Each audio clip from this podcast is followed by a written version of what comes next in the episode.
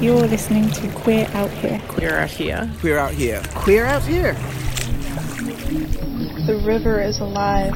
And so the river is real loud. My feet touch the sea. Our spring bubbles in the roots. Oh, so liquid and foreign, so graceful and unexplainable. In there, I dissolve. The oddities. Every flower, bird, and leaf. The strange things and the queer things. Each blossom, branch, and tree. I'm looking up at the trees. They're stealthily watchful and calm. When I go into the woods, I feel nervous. It is where I dod and all athangoid, literally return to my trees, figuratively come to my senses. I grow deeper in my cynicism about the city. But I tell it because now I can share my story in free space here, in open space.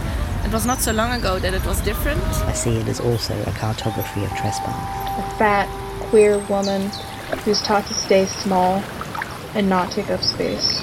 They may not look the same, they may not act the same, they may be doing things I don't understand. There's no judgment out here. All I can see are the thick green leaves above. It's about refocusing your mind's eye.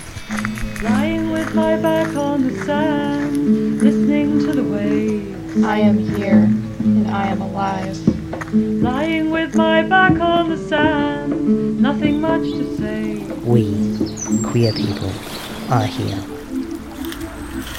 And um, this is Queer Out Here. Here's to a fun time outside. Issue 4 is coming soon. Visit queerouthere.com.